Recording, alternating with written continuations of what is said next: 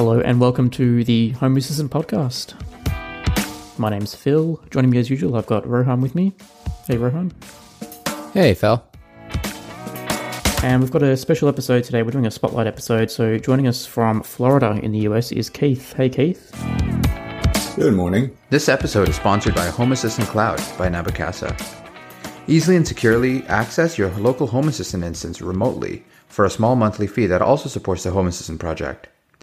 The configuration is done by the user interface, so there's no fiddling with router settings, SSL certificates, or any YAML. So, Keith, you sent us an email a couple of months ago uh, describing, you know, your unique use cases for home automation and home assistant. We thought, you know, rather than just tacking you onto one of our usual episodes, we thought it was a pretty unique use case for home assistant. So, why don't you introduce yourself and, and tell us how you're using uh, home assistant? Okay, yeah. Um, I have a unique perspective in that I am blind.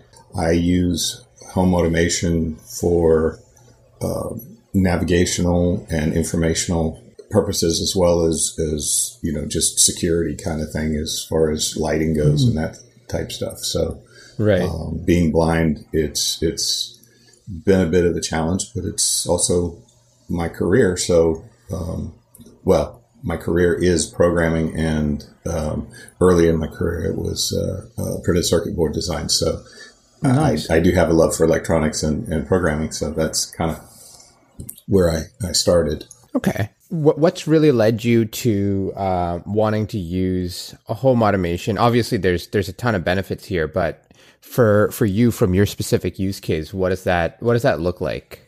Okay, so well, um, let me let me back up a second. I sure. I have I have a, uh, uh, retinal degenerative disorder, so I've not been blind my whole life. I've I've come. Um, it's called retinitis pigmentosa. Um, if any of your listeners are familiar with macular degeneration, which is like an age-related blindness, mm-hmm. um, I have it's related. It's in the same family. It's just opposite. I've lost my peripheral vision um, down through a cone kind of thing and, and, then eventually out of the central. So, um, but what's unique to my situation is that I've retained a bit of uh, what I call them islands of vision in my periphery. So I can, I have light perception to an extent and also can, can pick up um, dark light in a very well lit situation can pick up dark light uh, transitions.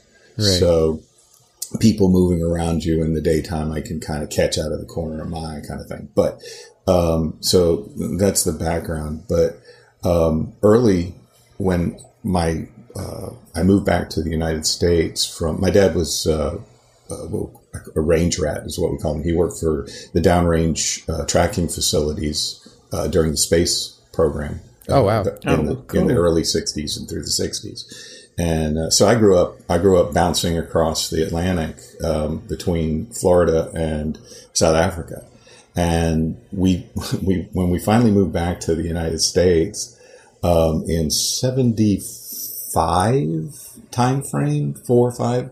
We moved to a community that had just been recently built down there called Coral Springs in South Florida, uh, the Miami Fort Lauderdale area Coral Springs was uh, had a tagline called "the Community of the Future." So, um, in this community, they had a a house that they had set up that was um, the the home of the future, and it had all kind of neat things. It had this automated garage door opener. It had uh, automated some automated lighting, um, uh, mm-hmm. motion detecting kind of things. Um, uh, photo sensors on the exterior of the house that would turn the lights on at uh, at dusk, that kind of thing. So, um, being in the same neighborhood as that house, it kind of piqued a curiosity at that time for a twelve year old. Sure. Um, was this related to Westinghouse or something? I remember seeing was, a random yes. YouTube video. Maybe it was like from CNET or The Verge or something, and and they basically showed you know this vintage Westinghouse or some, you know, famous, or maybe General Electric or something, and they were showing this house, you know, back in you know that, that time frame, and it was the same thing, right? You know, food that could just come out of a, a hole in the wall that was cooked and heated, you know, things that we take for granted now, you know, video calls and all that. But it was very fascinating just yeah. how close to reality it actually came. Really? Mm-hmm. Wow, that's cool. I, I've never seen this before. Yeah, and, if uh, I find the YouTube video again, I'll, I'll post it in the show notes. Yeah, cool. that's interesting. Cool. Yeah. Yeah. So that, that, you know, for a 12 year old, that was like, wow, science yeah. fiction, man. This is great. yeah. know? Yeah. Yeah. So, but, uh, um, as far as automation goes, fast forward to 92 when, uh, my wife and I bought our first home. We bought it on a street that was one of these, um, streets that at Christmas time, uh, Chevy Chase moved in. Okay. wow. you know, I mean, this whole the street we, we didn't know at the time we bought the house, but but like the guy, the neighbor at the end of the street was Chevy Chase, and and then the whole street had to compete. So we had we it was a dead end street, and our driveway was the turnaround, and we had just lines of cars going in and turning around, going in, and just all night long. So we, uh, um, I, of course, you know, I had a few lights up the first Christmas, but then, you know, I was told that, that you know, you're going you're going to need to participate, basically. um, oh, okay. So you're letting so, the street down, Keith. Come on. Yeah, yeah, yeah, yeah, yeah, yeah. So, so the next year I, I went all out with lights and, and I mean, really did it up Chevy Chase style. I mean, literally to the point of, you know, taking each bulb and making it face the same direction with with um, um, staples on the side of my house and that kind of oh, thing, wow. and running running uh, one by uh, twos, cutting one by twos, and making little candle lights down the driveway stuff. You know, all these just just a phenomenal amount of lights. But yeah, anyway, having all these lights, um, I had to turn them all off at night, which meant I had to go around to four, five, six sockets and and either flip a switch or or uh, unplug or unplug whatever. or whatever. Right, right. So back then it was um, radio. Radio Shack had a, a, product called Powerhouse. That was it, uh, mm-hmm. which was an X10, their their version of X10. So I started then you know after that out of self defense started looking for switches and stuff. Yeah, and, and uh, um, so started down that path and got a few uh, few of their in wall sockets as well as their little modules, and and did the the automation thing the following year, and it just built on from there. Um, it, it, was X10 for the the 17 years we lived in the house, I guess. Okay. Okay. Um, but when I moved, we moved back in 2008. We moved here to this house that I had a problem with X10 in that the phase was out on half the house.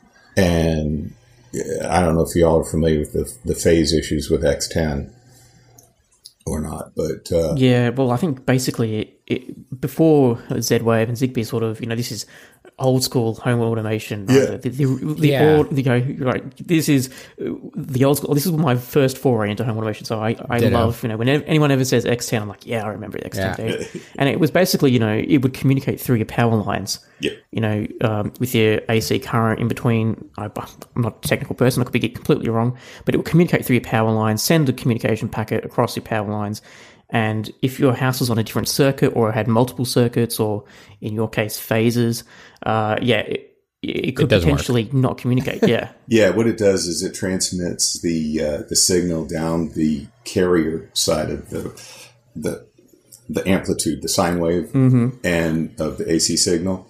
And when I say out of phase, if if half your house is catching stuff on the lower phase and you're sending stuff on the upper phase, your your lights are never going to, or your switch is never going to switch or whatever, yep. you know, whatever yeah. component, yeah. that kind of thing. They, they, they have, uh, a module that you can actually connect. I think it's to your dryer, um, which is 240, which hits both sides with both phases. Yeah. Yeah. And, and then you can solve that. But, but wow, that's interesting the the thing was was at the time I was like, yeah, this X10 is like really old. It's getting long in yeah. the tooth, right?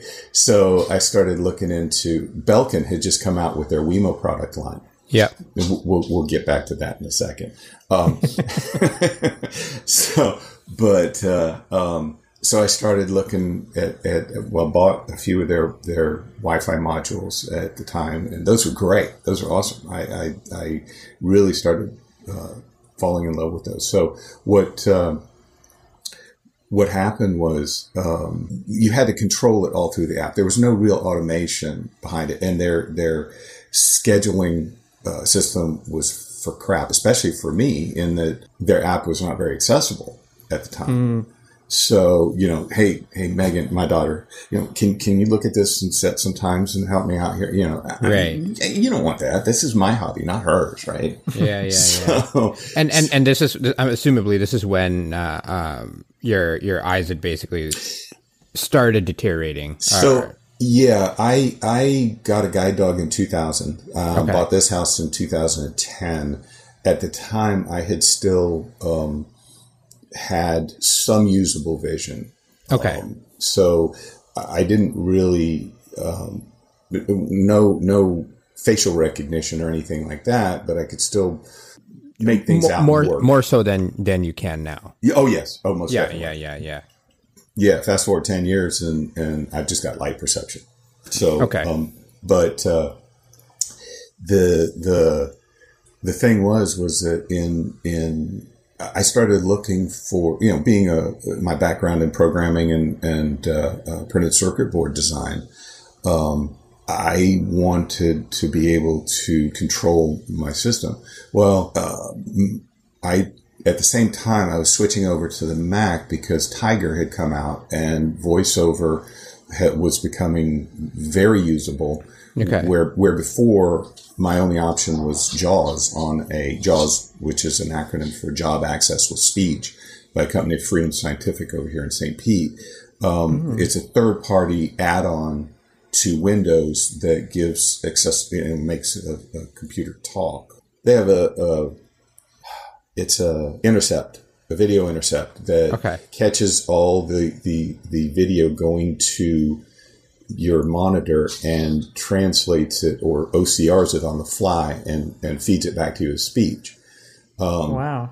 Yeah. Um, from from very early days in Apple, well, it's a third party. You know, Microsoft didn't build it in natively, whereas mm. um, Apple went the other route. They started ground up with accessibility from the early yeah. days of the Mac and baked it in into the operating system. So it was, it, you know, it has its issues definitely. I'm not going to say it's a perfect solution, but um, it's it's much easier for us to to use that solution now. I'm, I'm probably starting a, a, flame war here between the the Windows and Mac people, but you know, so but yeah, yeah so so anyway. Um, I, I, you know, being getting into the voiceover at the time and, and um, coming from a Unix background in my career, I was looking at Unix and Linux. Um, I was looking for ways to automate these switches that I had bought from Belkin and and not have to to go into the app and turn them. You know, it's it's fine that I don't have to walk around the house and turn them off every night, but doing it from my phone was still a pain in the butt, right?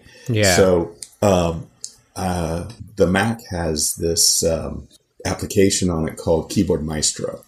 And uh, it was actually developed by a fellow down your way, Phil, I believe, in New Zealand. You're from New Zealand, correct? Australia, close. Australia, yes. Canada, some, US, same thing. Yeah, right? same thing, same thing. Yeah. but um, down down that part of the world, he he uh, um, he made this thing. It's a keyboard intercept application, as well as you know, over the years, he's added a lot of functionality to it. And one of the things he added was the, the ability to um, create or add Python script. Okay. Well, I had been doing, um, I had started and found some RESTful APIs to, to manipulate the Belkin switches, a project on GitHub somewhere that that I had coded into a Bash application or you know uh, Bash script. So that's kind of the the train uh, transition. I, a bash script to keyboard maestro, keyboard maestro to one day I found uh, Home Assistant, and man, it's Python. Python is is my language of choice, so I was all about that. Got a little kind of uh, turned off by the ability of YAML to do some more complicated things. Mm-hmm. So when I apologize, but I forget his name, um, the gentleman who through uh, developed uh, AppDaemon, mm-hmm. yep, c- came out with it. Man, my life was was just awesome at that point because I had everything I needed. I could write my own um, automations, do everything I needed to do from the command line because that's where I live, is in the command line. And uh, um, so, yeah, I was a happy camper at that point. That's awesome. I think, uh, yeah, Andrew. Andrew, that's had him, on. Yeah, yeah, yeah, one of the very one of our very we first episodes, like episode two or something, or yeah. three, or yep, yep. And uh, oh man, I, I I worship the ground that he walks on. that for me, that was like, oh man, because, okay, well, when I get into some of my, my automations, I'll, I'll explain, but, um, yeah, it just the ability to, to add more complex things to the system was, was what I was looking for. Cause at the time, I mean, I'm sure, um, that, uh, Home Assistant now has much more capability innately, but you know, I'm I'm still a command line guy, so I want to stay. That's where I kind of want to stay and live. Yeah, that makes sense. And I think you know you must be looking at a a lot of the moves towards you know the focus on the UI, uh, moving things away from YAML and code, and sort yeah. of you know where, where yeah. I also find it fascinating that you moved straight from X10 to to Wemo. You sort of missed the whole um, X10. I think there was a, a, PC module for X10 that you could, and there was software that you could run your house through um, X10. There was. I didn't. I didn't quite miss that. Um, I had, um, of course, being a Linux guy, I I did have the Powerhouse um, uh, serial input device that, yeah. Mm-hmm. that you could with the six switches on it and or six uh, toggles on it that you could set up and hook up to the different things. And and I did I, I was starting to get into that at the time. Um, did some rudimentary automation with with that device, but the again the problem was that the GUI applications for those devices were not accessible uh, especially right. under Windows. Right, so, yeah. so I'm hacking C code and and hacking the device in order to to set up my own little automations. Turn this off at that time, that kind of thing. So my Linux box became my controller for the controller. Yeah. Right, right, right. so, so you know, it, it was it was a crazy time. It was it was fun. You know, I I yeah um, learned a lot, but uh, um, yeah. So so, so, so it's interesting. So, is it easier for you accessibility wise to use CLI overall, or is that, is that just more of a comfort thing, or is that is that is it actually just easier um, from accessibility? Like, I'm sure it's just straight up text, right? So you don't so whatever accessibility tool doesn't have a bunch of stuff to parse through, but it's yes, it, it's not that it's easier. It's easier to get to the information that you need to get to in a timely fashion. Okay. Like, like for instance, when I was hooking up here with having to go through the GUI and figure out where I was and what I was doing is, is a very, um, serial type of, mm. uh, imp or, or feedback. You know, I have to I have to go through every element on the screen one by one by one by one yeah. to figure out what's going. Okay, oh, there's the join button. Okay, fine, I found it. You know, it's not. Can you look at a screen and oh, there's the join button. This is what you need to do. That kind of thing. Yeah. Well, on the CLI, having been in it for so long, I, I can I can just grab the information that I need from uh, wherever I'm looking for it. I mean, grep is my my yep.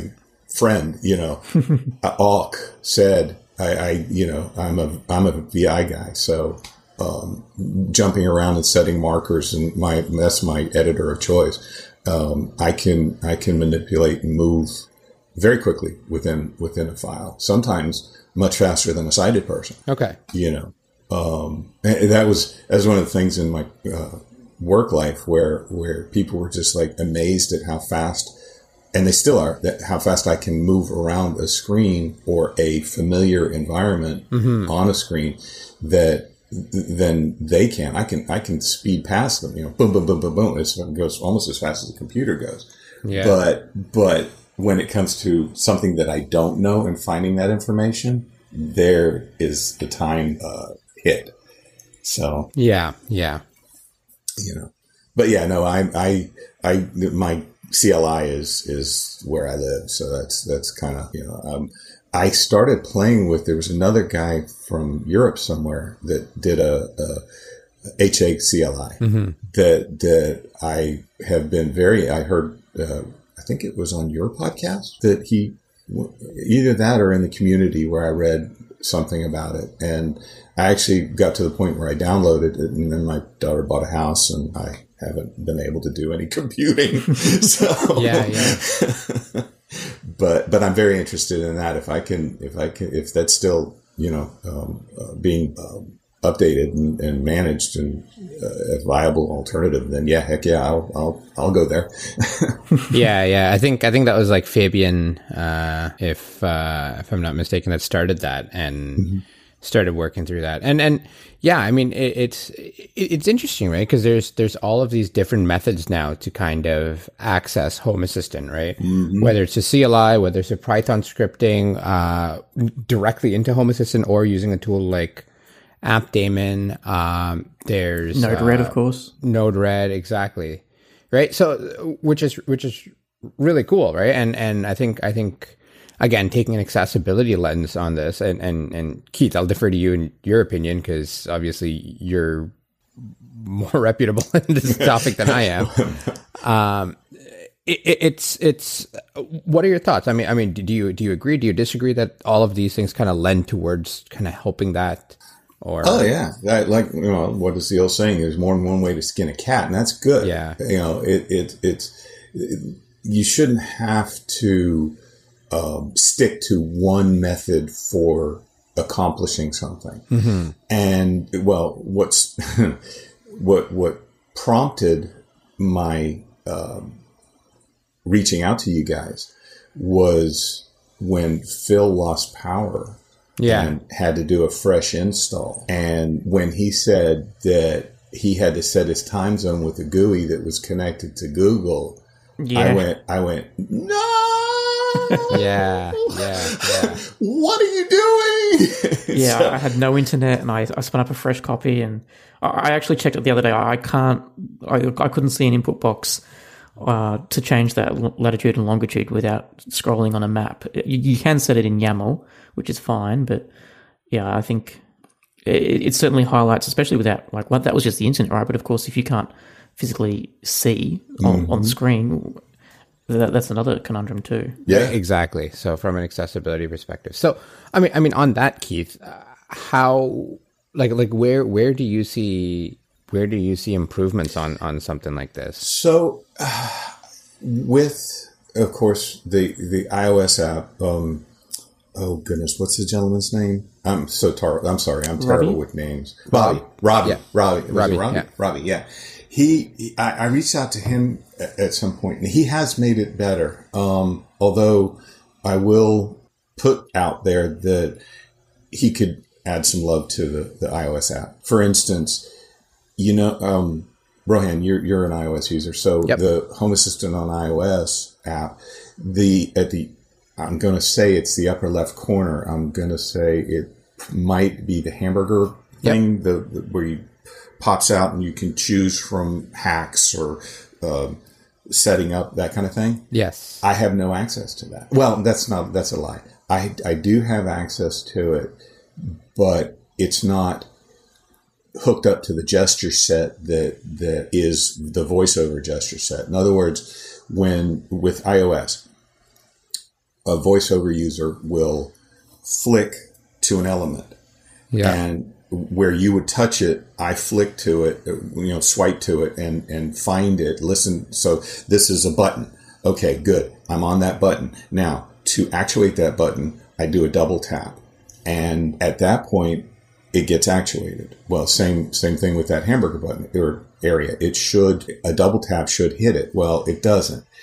It, I have to do some I don't even know what I have to do. I can just sometimes do it. it, it just, yeah, it's like double tap and hold and then hit with your other finger or, I mean, just to you know, hold the antenna this way and put your leg that way. You know, one of those numbers, you know, it's a dance right. to get to it. It's not, it's, it's, it's just not, um, the correct, uh, method for, for accessing that stuff for us. Um, but other than a few little things like that, he's done a hell of a job. It's it's it's really accessible. I mean, I, I set up some Lovelace cards for myself that, that are basically just my little things with lights, um, my switches, a uh, what I call my my um, alarm system, which is mm-hmm. is basically a a informational card on the state of some various things that I'm interested in. And then uh, I have a fourth card that's my my uh, air conditioner, my um, climate control stuff, and um, and that's basically my my working in in the iOS side of it. Now, on the the web access portion of it, it is. I'm going to say I'm going to give it a, a, a nine out of ten for accessibility. Okay. Um, it, it is, and again, I, I have requested in the past, hey guys, keep this in mind, you know, when you're developing it. But, but there's, there's a few places where it could, where it needs some love. Um, one of the things that, that comes to mind really quickly is the, um, when you're setting up a, uh, a device or, or when you're managing a device, if I want to delete it, I've found a, a spot that it, I, I can't even tell you what the, the what it says, but it's it's not a button and it's not it's in a group, which is a, a thing in, in voiceover on on uh, um, the Mac, but I just happened to one day, and a pop up came up and said, "Are you sure you want to delete this device?" I'm like, "Yes, I found. Okay, good. I can do this by myself." you know, because uh, yeah. prior to that, I was I was having Megan help me. You know, getting sighted assistance to to, yeah. to delete something, which is a pain in the butt. Um, the WC3, W3C, W3C, and and there's yep. there's another there's another web consortium, um, uh, WCAG, WCAG. Um, have these guidelines that if, you know for for doing um, accessibility on web pages and stuff like that. And mm. generally, if if whoever's developing the web page follows those with alt tags, image uh, alt Im- tags for images, and um, make sure that buttons are labeled and it's not a one of the I say one of the best things and one of the worst things for a blind guy was the invention of JavaScript. Um, Right. Uh, it's got to be right. Yeah, because what's ha- what's happened is these. You know, you you get you land on a, a, a menu item, say, and this cute little for you flyout comes up, and mm-hmm. you've got another list of stuff that you can choose from that. Okay. Mm-hmm. Well, until until that get becomes baked into to Safari, Google, and and the other um, um, well, oh shoot, I was thinking Firefox. Firefox, and I was thinking the Microsoft one. What's the new one? Oh, uh, Edge. Edge. That's it. Um, they uh, um, it, it's not totally inaccessible. It breaks accessibility for us. Yeah, so yeah. so it's a constant fluid thing with with you know as as the web develops and oh, hey we've got this new toy then then the manufacturers have to bake that into to the accessibility portion of their toy, you know, of their their screen or uh, uh, browsers.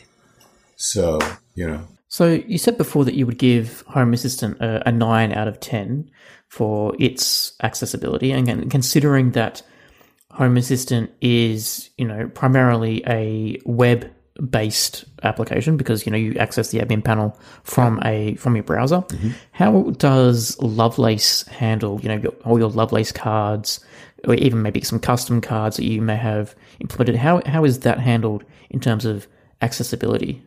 Um, I've actually been a little afraid to move away from my my what is it UI Lovelace.yaml file Mm-hmm. Yeah, because because you know I, I, it's I don't know. I, am I'm, I'm scared.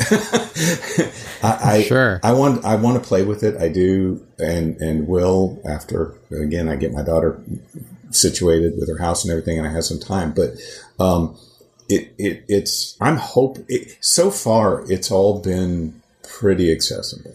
I have not gone into any of the new new Lovelace stuff. Other you know, I've been I I created my card when um, Lovelace came out of beta, and right. and and have not done anything with it since then, really, other than other than change my YAML to to update it, which is great because um, I can make a change in my editor and I get a prompt on on my phone to do you want you know this file's been changed do you want to update it um, yeah. you know so so it's instantaneous it's great from that perspective mm-hmm.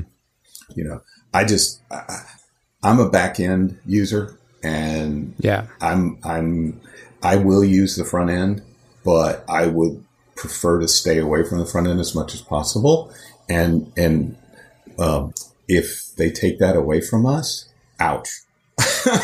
Just yeah, ouch. Yeah, yeah. Which I guess is what, one of the a good point. You know, they they've come out and said you know YAML's not going away, um, and the API is definitely not going away. So mm. things like AppDaemon, Node-RED, they're still gonna to work. So I guess that's it's good that they've actually given us some clarity around that too. Mm-hmm. Yeah, I, I I missed the State of the Union, um, but from listening to your podcast, I, I kind of got that idea, which was was you know after the after we had started our conversation in our initial uh, meetup. But um, I'm really really glad, and you know, Paulus is um, a phenomenal programmer. I mean, his uh, I've been put it this way: I've been a Home Assistant user since probably point one two one three something like that. I mean, early days. wow, nice. Early yeah. days. Mm-hmm. Um, when because at the time I I was searching for um, a, a way because I don't know if you either you use Keyboard Maestro or not, but um, it's similar to shortcuts in that it's a okay. building block situation. You have these actions that you you put put together, ifs and and um, uh, just similar to, to home assist or uh, shortcuts, but they can get you nested if statements get very hairy and and and again, it's in a GUI. It's it's a pain in the butt, and mm-hmm. and I just was looking for a a, a CLI based solution to the to my problem.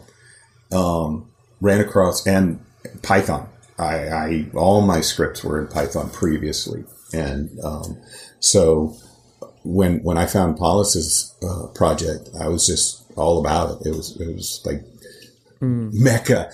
I'm home. yeah, yeah, yeah. so, but uh, I don't know. Um, I, one of the one of the technologies that I landed on was the Z Wave. I'm I'm I'm Zigbee. Sorry, Phil. Sucks. Um, no, I, have I've always been a. I have both. I, have always preferred Z-Wave because it doesn't conflict with Wi-Fi. It's yep. more of a standard protocol. You know, I can buy multiple brands and, and know that's going to work with each other, yep. as opposed to Zigbee, where it's a sort of a crapshoot. Is my Philips Hue hub going to be able to talk to this Xiaomi stuff or, yeah. or whatever? Well, it, it comes back to you know what was their interpretation of it, right? Yeah. Whereas exactly, uh, yeah. Z-Wave, I think, is a lot stricter because again, it mm-hmm. is a mm-hmm. proprietary and it, it's a pretty closed source yep. uh, yeah. product, right? Where you know, as as much as I'm not for closed source, there's still a bit of control that comes with it, right? So yeah, mm-hmm. yeah, make sure it works, kind of thing. That, yeah, well, that's one of the reasons. I mean, Apple's wall garden. That's you know, uh, um, yeah. Z, uh, yeah. Z-Wave's proprietary system, but um, yeah, like you said, Phil, I, I had well, so after the Belkin switches, I started getting into the their lighting. Their, I got a Belkin.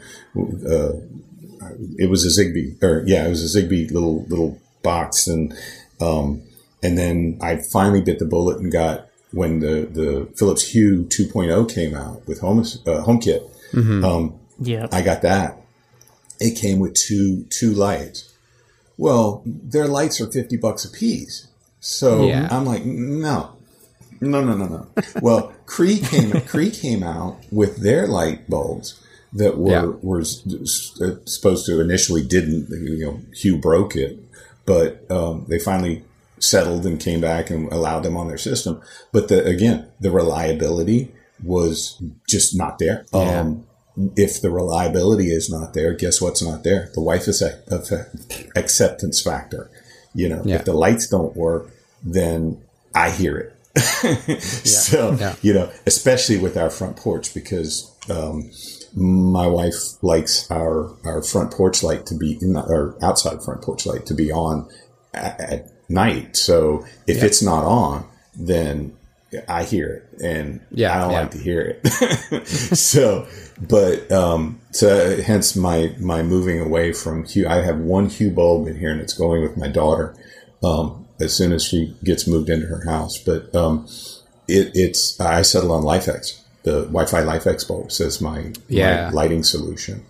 Um, I can get those, uh, for like $24 on sale. I, yeah. At, at, uh, Black Friday, I buy two, three yeah, of them. surely year. they're not m- much cheaper than like their general normal price is pretty on par with Philips Hue though. They're... Their general price is yes, and and I'm sure that you can buy Hue, but that uh, at, at, a reduced price. But uh, well, I don't uh, maybe I, I I don't really see them going on sale too much. Like I'll see like bundles with them in. Like I think I saw, yeah. I saw a deal this week where they're like, hey, get an Amazon Echo and a uh, Hue bulb for the price of an Amazon Echo, which is great. Mm-hmm. Uh, this is like the Echo. I don't even remember what it is. Not the show, but the whatever Pro or whatever. Yeah. Yeah.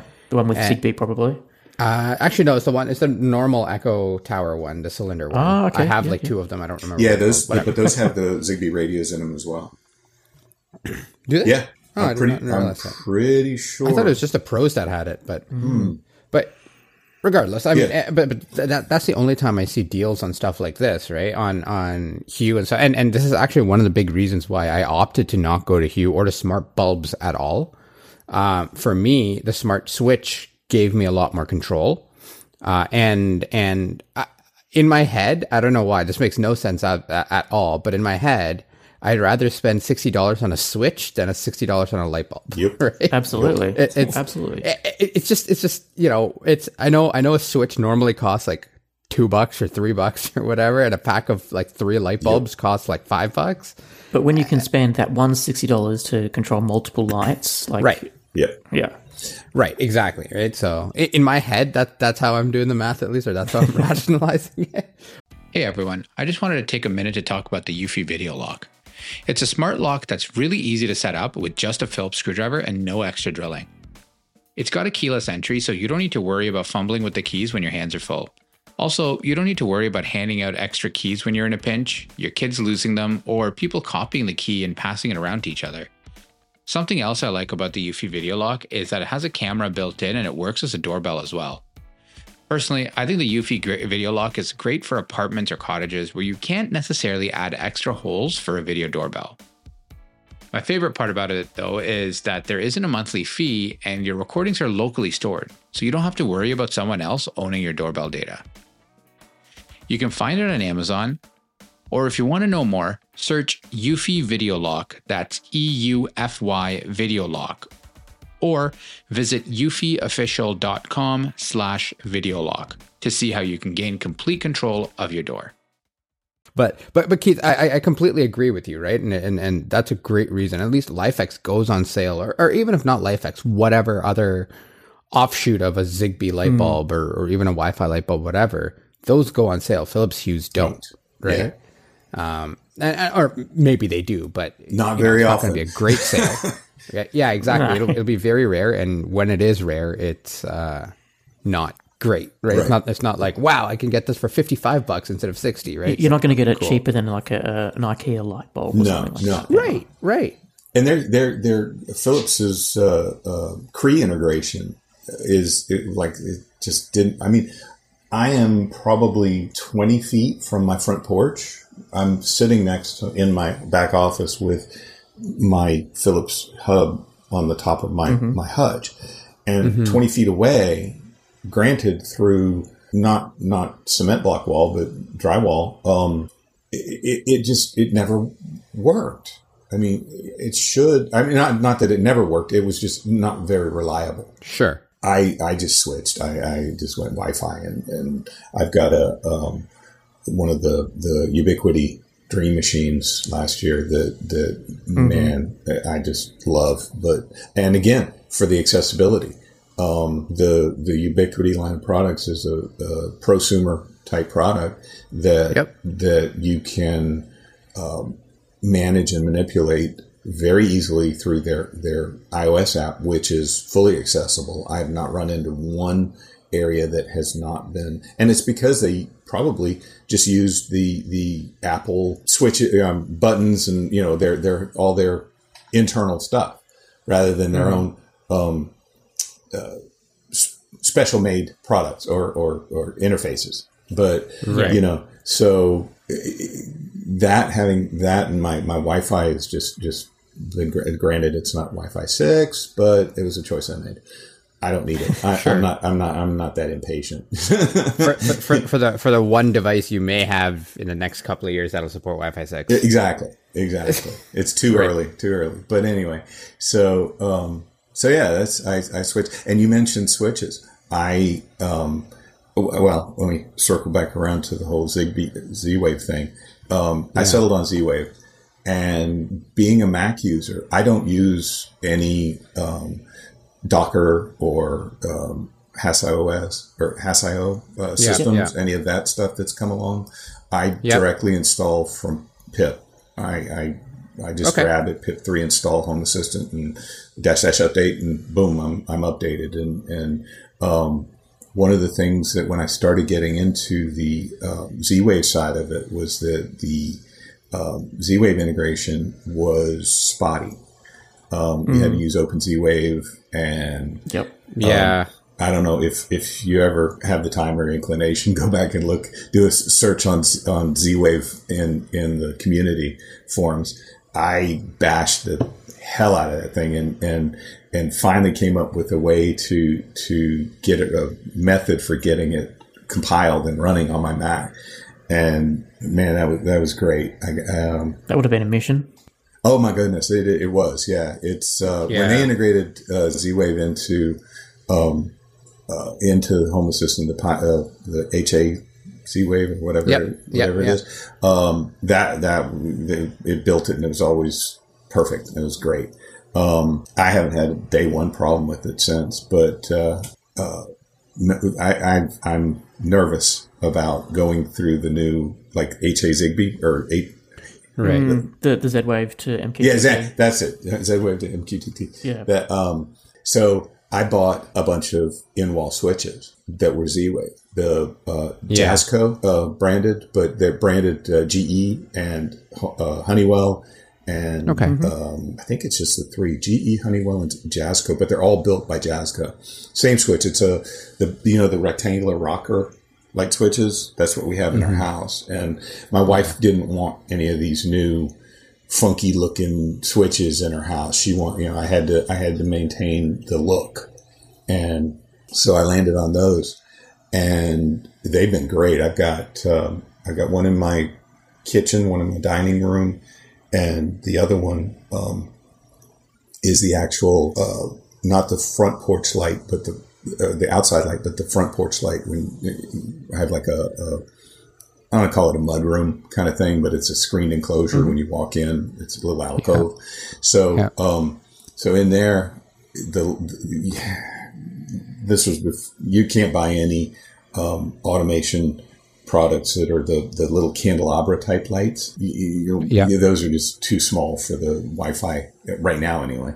Um, yeah, you're talking. You're talking just just for reference's sake. If anybody doesn't know, it's a, it's a smaller type of light bulb that are super thin, typically skinny, and yeah. What are they? A twenty, like a, an A fourteen. A four is it like an A fourteen? Sort of yeah, something like that. yeah, I think so. Yeah. yeah, it's. I think Philips Hue have an A fourteen. It's yeah, it's a really small, much smaller than a regular A nineteen um, um, socket, yeah, and and the, the base is smaller as well. Yeah, yeah, yeah. So having having her pretty light out there that supported those, I had to look for a different situation, and and so I threw a, a, a Z Wave switch on there, and mm-hmm. um, and then Ring came out with this product after their their I put a Ring doorbell on my front door um, with video, but that's for my wife and daughter. Um, the uh, um, they came out with their ring security system that was oh my goodness Z Wave. I'm going to be able to put Z Wave Z Wave security system into my Home Assistant. Eh, not yeah. yeah. Until recently, there's a, uh, a project called uh, uh Ring MQTT.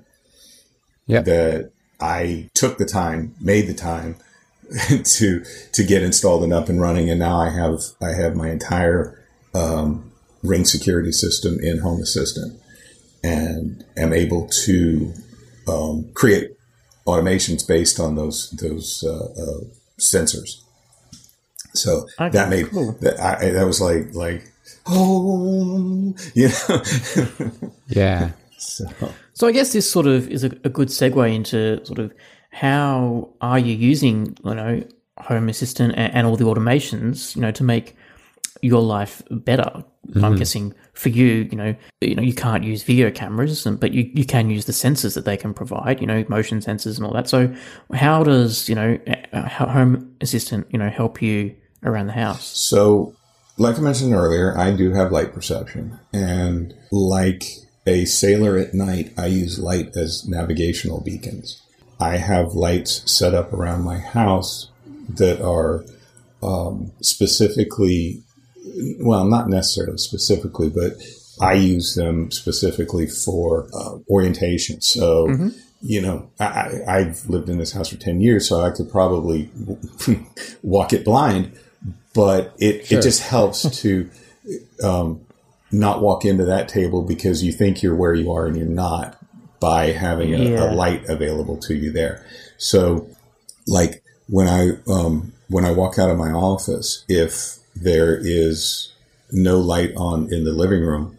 I, my living room's at the end of the hallway. If the if the the library table light's not on, then my motion sensor says that that I'm I've left the room. It, it turns off pretty quickly, and what goes on and then turns off pretty quickly because it's, it's like a beam across my door. Um, and it will it will say, okay, if the light's not on, regardless of the time of day, if the light's not on, turn, right. turn it on and and leave it on because you know at that point I'll either turn it off myself or whatever. So that um, what really got me uh, after the Christmas thing, what really got me interested in automations were was the fact that for the first time we had a garage and my wife, you know, every night you have to go out and, t- and check the garage. And, and well, for me, that meant I have to go out to the garage door and verify that it was closed.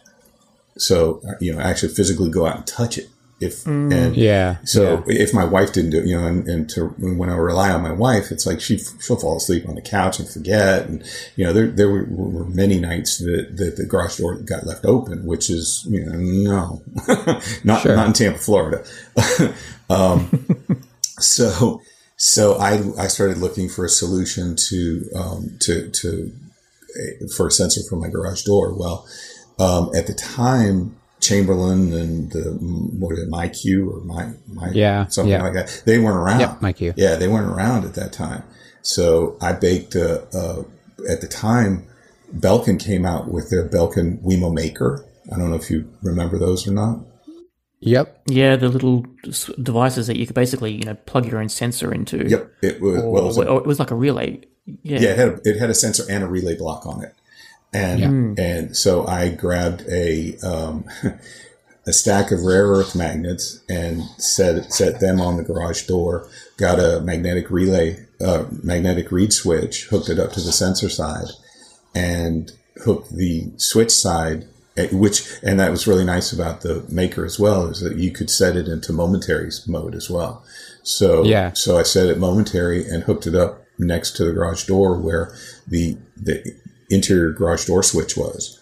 And uh, it's still running to this day. So I get, I get, uh, you know, have access to whether or not the switch is opened or closed. And if it's, you know, I, I set, I set an automation starting at seven o'clock on the hour every hour to check whether the door is open until midnight. And if it's open, close it.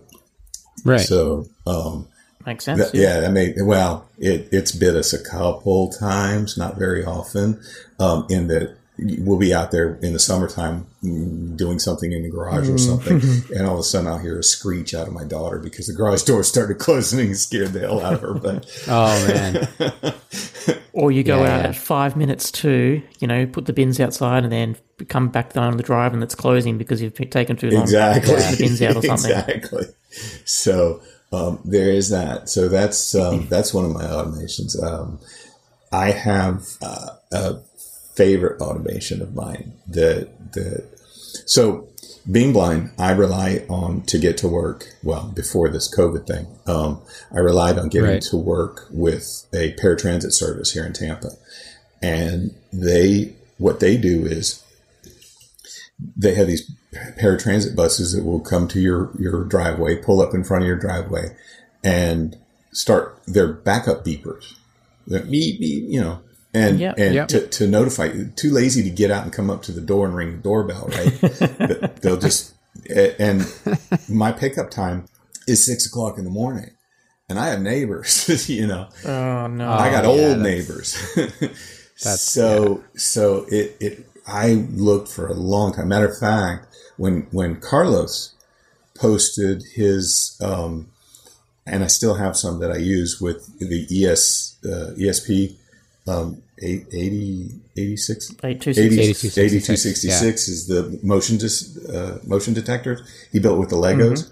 Mm-hmm. Um, I grabbed that idea and I actually put I, I, I, was looking for a way to put one of those into uh, like a, a, waterproof electrical box that I could hook up to my my mailbox with a battery. You know, one of these coin cell, you know, uh, uh, like a phone charger batteries kind of thing. Yeah. And, and put, put that in there.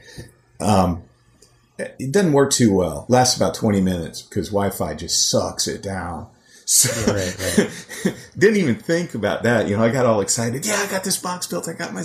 I mean, dude, I went all out with the epoxy and made this thing waterproof and everything, and got it out there. And 20 minutes later, why am I not? Oh my it's gosh! Yeah. yeah, yeah, really sucked. Well, Zooz came out with a, uh, a waterproof motion sensor that um, it runs off of three AA batteries, and okay. so I it took a bit for Open Z Wave to to bring it into the fold after they released it at, at Christmas time. I think a year ago, mm-hmm. a year and a half ago now. Um, mm-hmm. But I was patient, and we got finally got it integrated into the system. And now what happens is between six and six forty-five, it will send me notifications to if there's traffic on my street. Basically, it's it's it's yeah. kind of it, it's a beam across my driveway. It's going across my because I set it on the side of the mailbox, and yep, and yep. but it the the span of this the uh, PIR sensor is such that, that it'll catch a, a, vehicle going down the street. So when a, when a, when a car comes up and, and not necessarily parks when it goes by, um, yeah. it'll kick off. Well, I live on it's it's not a very busy street at all, so I may get during the day probably maybe six cars, you know, garbage trucks, mailman, few people okay, driving through the street because I'm on the end of a peninsula down here, so it's not the environment. It supports me being able to do that. So when when when they come, it it, it between the the hours of six to six forty five it'll set off. And previously, it was just sending me a notification on my phone. Um, I then use um, the Alexa integration to yep. to play TTS back to my Echo in the living room. Says that your transportation has arrived. So cool. um, so it allows me to do that, and then then once um, once I do that, it it then kicks off the front porch outside light as a flasher. It, it, it flashes it 10 times to signal okay. the driver not to turn on their damn backup beeper that I'm aware that they're there. and so, man, that has worked out so well. It, it's just, that's my favorite integration right now. I'm sure, I'm sure your neighbors thank you for that one. Well, yeah, I've got a 87 year old neighbor that lives next yeah. to me who is, yeah. is much appreciative. Let's just say that because he's called, he's called on him. He's like, you know, can you ask them? So I, you know, for a long time it was, can you just do it like twice? I hear you, especially during the, the cool months when I've got the front door open, you know? Mm. so. Yeah, but yeah. Uh, that's well, that's a good way to that's a good way to useful automation, yeah. right? And and and especially from an accessibility perspective for you as well, right? Using things like TTS, mm-hmm. I think uh, is a great or text to speech is is a great uh, method. Yeah, right. Yeah, it's it's a, just a different way of no- notification. You know, I, the, yeah. the phone is great. You get you get the little tone sounds, but you know. Um, yeah. You tend to ignore those after a bit because they're just so much. Although I, I think I've seen with the new version that you can actually set different uh, notification sounds for um, uh, for the Home Assistant app on there, which yeah, I haven't played yeah. with, but but I'd like to because I, I, need to know or would like to know if it's a, a HA um, notification or if it's just a text coming in or whatever, you know. Mm-hmm. But uh, um, but yeah, no, um, I've got uh, I got some motions. I, I repurposed those uh, um, ESP uh, 8266s that I made into motion detectors to the back porch. Um, that, that, they look like a, um, a wall switch because I put them in, uh, just put it in a, not a wall switch, a, a outside plug switch, you know, waterproof. Um, mm-hmm. So people, people won't, you know, if an intruder comes, they won't be aware that it's a, uh, uh, an actual motion sensor in there. Um, uh, I want to get more into the um, the the. I forgot to mention at the beginning. My wife has a saying for me. She says she, she's the only blind guy in in the world that has an infatuation with lighting. um, I I want to I, I want to put some some um, I, I, have motion sensing lights around the perimeter of the house for security purposes. Yep. But I'd like to make them smart in that I'd like to have some notification when, let's say, the, the one in the back corner of my house that, that should never go off goes off, you know, mm-hmm. because either either it's it's a larger animal or it's somebody coming into my backyard, that kind of thing. Right. You know. Um, but yeah, no. So that's um, I, I, I don't have any any water sensing um, or or um, power sensing devices. Although um, I just listened to your last episode with the gentleman from Montana using that one yep. one PM. Yep. I I, I want to get one of those. Um, that that piqued my interest in that uh, um, I can not necessarily use it for energy monitoring, but I can use it for uh, charging the you know making sure and knowing that my power tools you know well again, back to my daughter's house, I'm, we, I have a, a, a, sawzall and and a hacksaw that, that I need mm-hmm. to know when they're charged, and it's like either you just throw them on there and hope that they're charging, and and wait an hour, half an hour, whatever. Mm. But if I could if I could throw them on to one of those and say, okay, well the draw is done, it's charged, um, and get a notification, that'd be great you know, yeah. simple simple things like that that, that yeah, yeah. would make life, your life a lot easier for for knowledge of something happening is is kind of what I'm into. Yeah, yeah. No, and that's fair.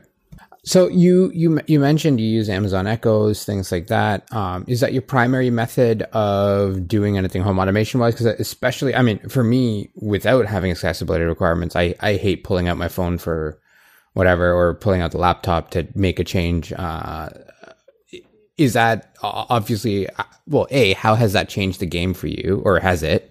And uh, and b um, do you utilize it? I do. I guess b first. Um, b first. Yes i do utilize it. Um, i use i use uh, uh, the the echoes to um, i have a dot in my office here. Yeah. I have a second generation echo in which is getting long in the tooth. I need to replace it because she yeah.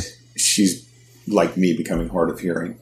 Um, uh, and I think they do that on purpose. I seriously do. They they, they yeah. degrade this the the microphone in order to to um, make you go out and buy new product. But yeah, no, we, we I do use that. But what I do with those and as well as Siri um, or HomeKit is yep. that um, I use I try to use native integration where I can. So, and I started because the Echo would when you go into the app and you scan your house, it would, and this is again before um, Nabu Casa. Yeah. Um, it, it, was before that. So um, I would I, I used the Alexa integration, and then I would go in and scan the system, and mm-hmm. I would get double entries everywhere. And again, when you're when you're navigating something serially, it, it, it's a pain in the ass. So yeah, yeah, yeah. Um, I, I I had that exact problem, and I hate I hate it. So what I do what I do now is I only allow Home Assistant to propagate devices that are not native to the, the native stuff. Yeah. Uh, to, to, so, for, as an example, if you've got Philips Hue, you would have the Philips Hue integration added to the Amazon Echo account, and then you would exclude those entities that may be connected to Home Assistant from being pushed over to the, the Amazon, Amazon Echo. Echo. That's yeah. correct. Exactly. That's exactly yeah. what I do. Um, and the same thing with uh, the HomeKit. Um, I was using Homebridge previously, and then then um, then HomeKit became integral to, to, you know integrated into Home Assistant. So I use mm-hmm. that now, and and I only I you know I, I put the like my LIFX bulbs are all in HomeKit natively scanned yeah. images, and then um, uh, I have the uh, the, the my bedroom light here, which is a BR30 LIFX, that for some reason I just cannot get HomeKit to recognize. Um, all my Z my Z Wave switches and stuff all get get uh, propagated into HomeKit through Home Assistant that way. Um, so so I don't get doubles, double hits, and so on. Right. So um, same. Although the I have a, a third generation Echo Ecobee, and mm-hmm. I'm I haven't got my head quite wrapped around it yet, but I I want to. I've got it hooked directly to HomeKit, but it's not local. I don't have local control over that entity, which is what I want. Even in HomeKit, isn't HomeKit like required? No, HomeKit. So it's well. Let me rephrase. I don't have local control through Home Assistant, right? For the Ecobee, it's in HomeKit, and I can set up my my um, uh, automations mm-hmm. via the HomeKit app if I wanted, but not through the Home Assistant app. I have to rely on the um, the Ecobee integration to HomeKit to do any automation, or uh, through Home Assistant to do any automation on the Ecobee. Which, if the Ecobee goes down because it's using their API, I mean, if, if they go down, yeah. I don't have I don't have that local integration. I'm back to using my phone to, to operate yeah. my my Ecobee, which sucks. I want I want local control of my Echo Ecobee through HomeKit. I mean through Home Assistant. So, right, yeah. I, am I'm, I'm not a, a HomeKit user. Uh, maybe you are. You probably more qualified to answer this than me. But I think home in Home Assistant there is a two way. There's two types of HomeKit integration.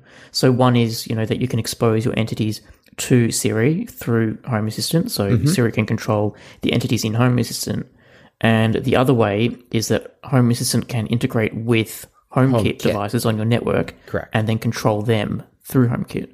Yeah, yeah. So it, it, it's it's either it acts as a controller or it talks to a controller. Yeah, one of the two. So I'm wondering if you could do it the other way and get Home Assistant to connect to your HomeKit devices and then control it locally that way. Where where HomeKit is the control, sorry, where Home Assistant is the controller. Yeah, is there? Yeah, yeah. Well, can you run them both in tandem? Because, like I said, I, I'm using I'm using HomeKit or Home Assistant to mm. propagate some devices to HomeKit. Yeah, um, I think I thought you could. I thought you, you could, but again, I haven't.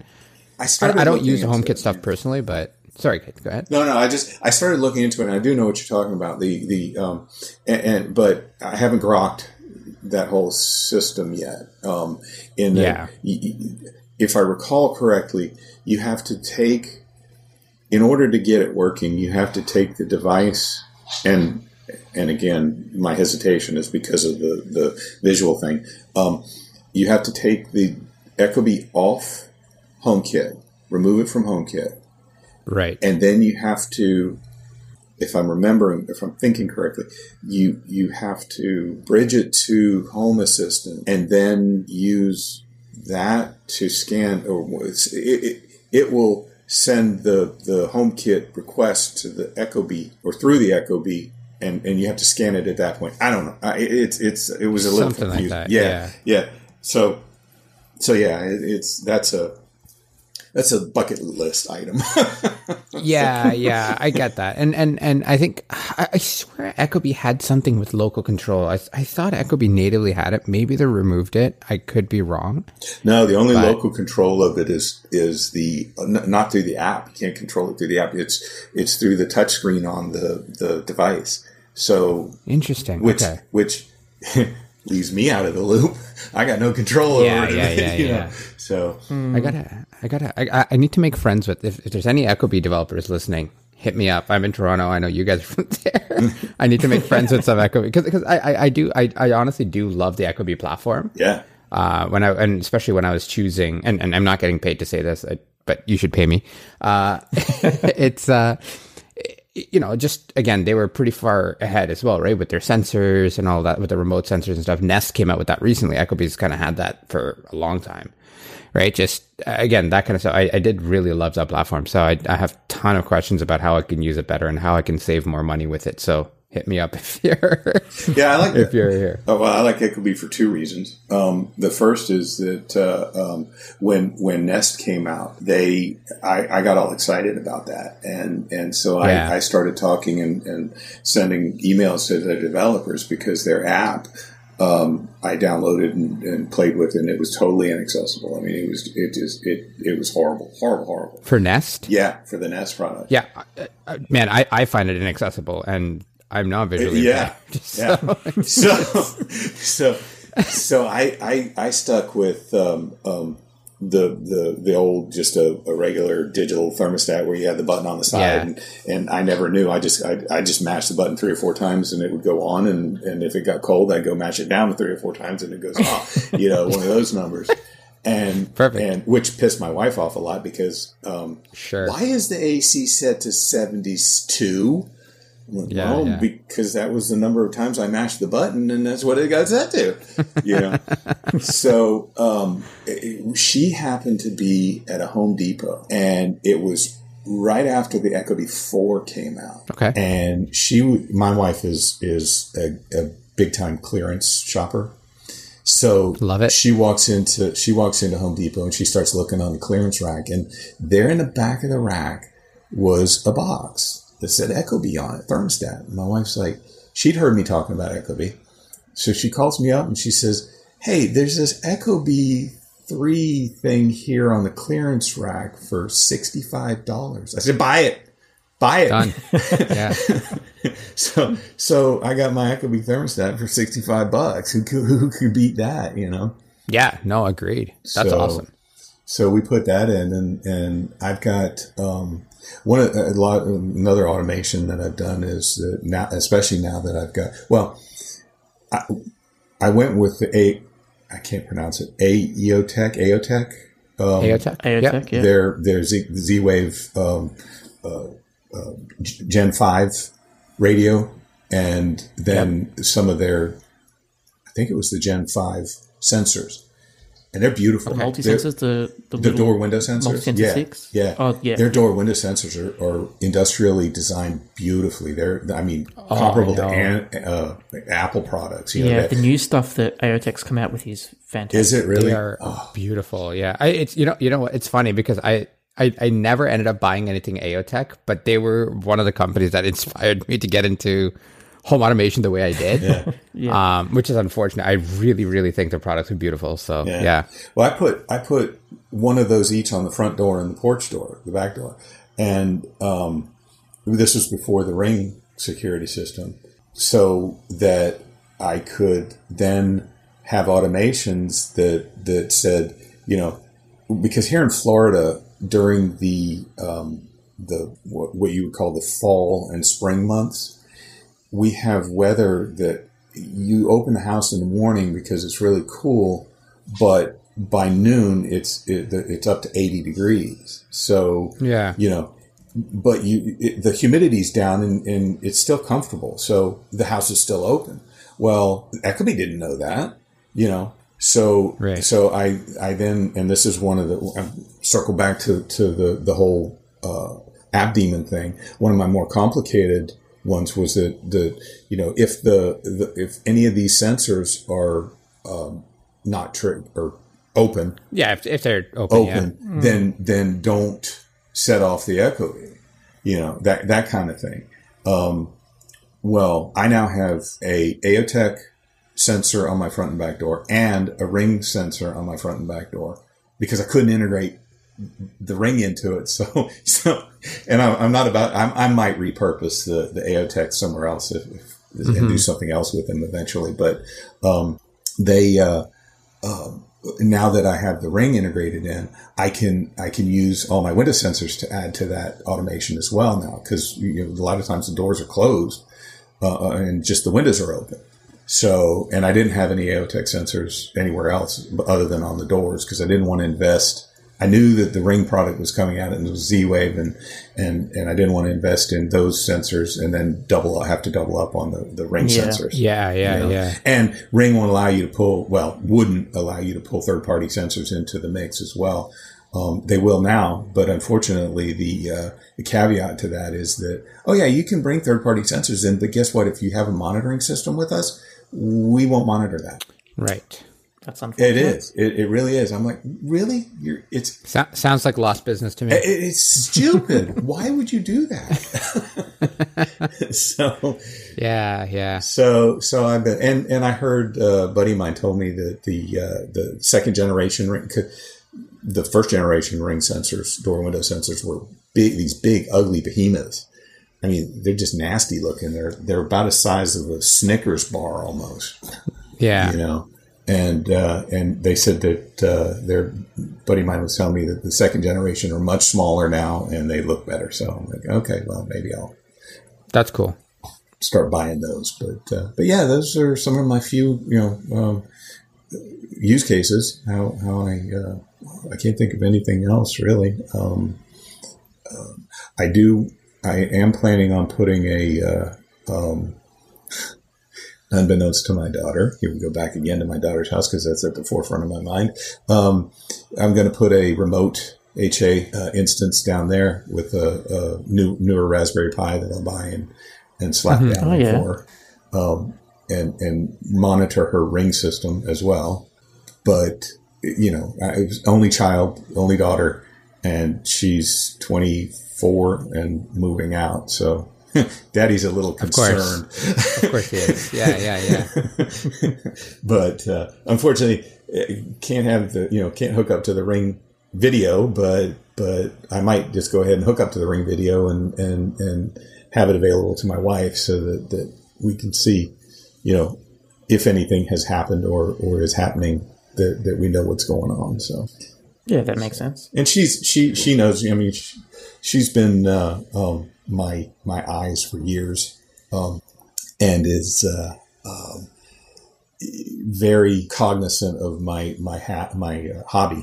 so yeah, so yeah, she's yeah. like, oh man, if I must, you know. But the the only like I said, the only Hue bulb is in her bedroom right now, so she's she's wanting to get uh, um, some of those down down there as well. So we'll, we'll, start putting the hues in her house. And it's a smaller house. The the distance isn't uh, um, anywhere near as, yeah. as long as I live in a long ranch style house where the house that she bought is is a much smaller.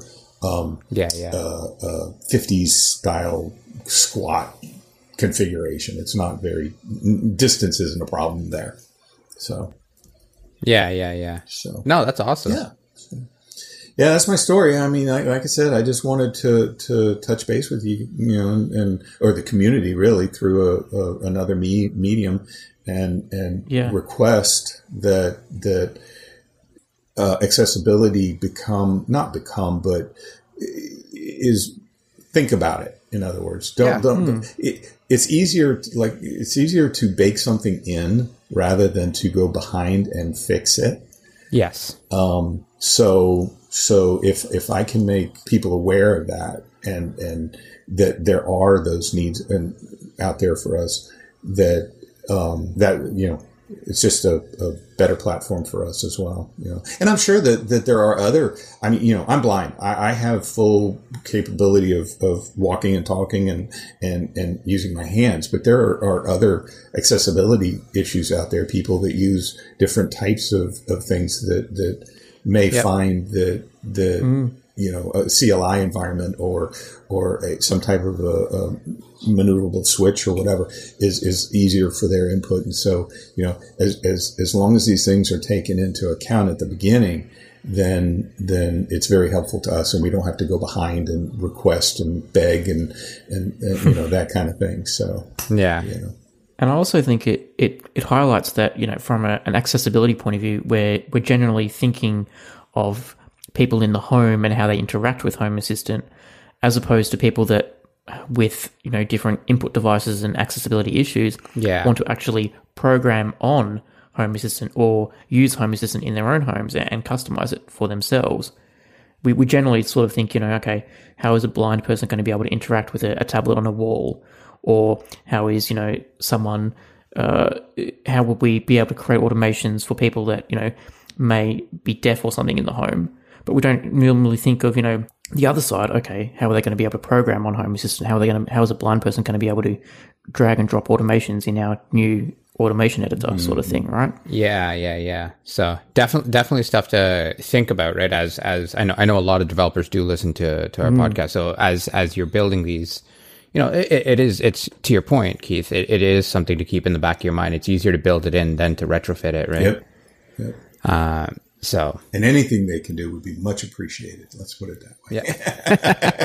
Yeah. you know. Fair enough. Fair enough. I think uh, I think that's a good place to uh, wrap. So, Keith, thank you so much for for coming on, and for all the listeners. If there's any uh, unique use cases out here, feel free to reach out to us. Uh, feedback at hasspodcast.io. Yeah. Thank you very much, Dave. Thank you. I appreciate Cheers. the opportunity, Daniel. Thank you. All right.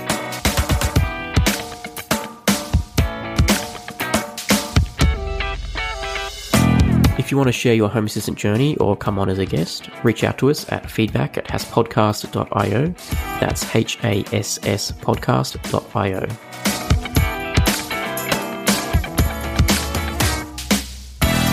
The Home Assistant podcast is hosted by Phil Hawthorne and myself, Rohan Karamandi. For links to topics that we discussed today, check out our show notes on hasspodcast.io.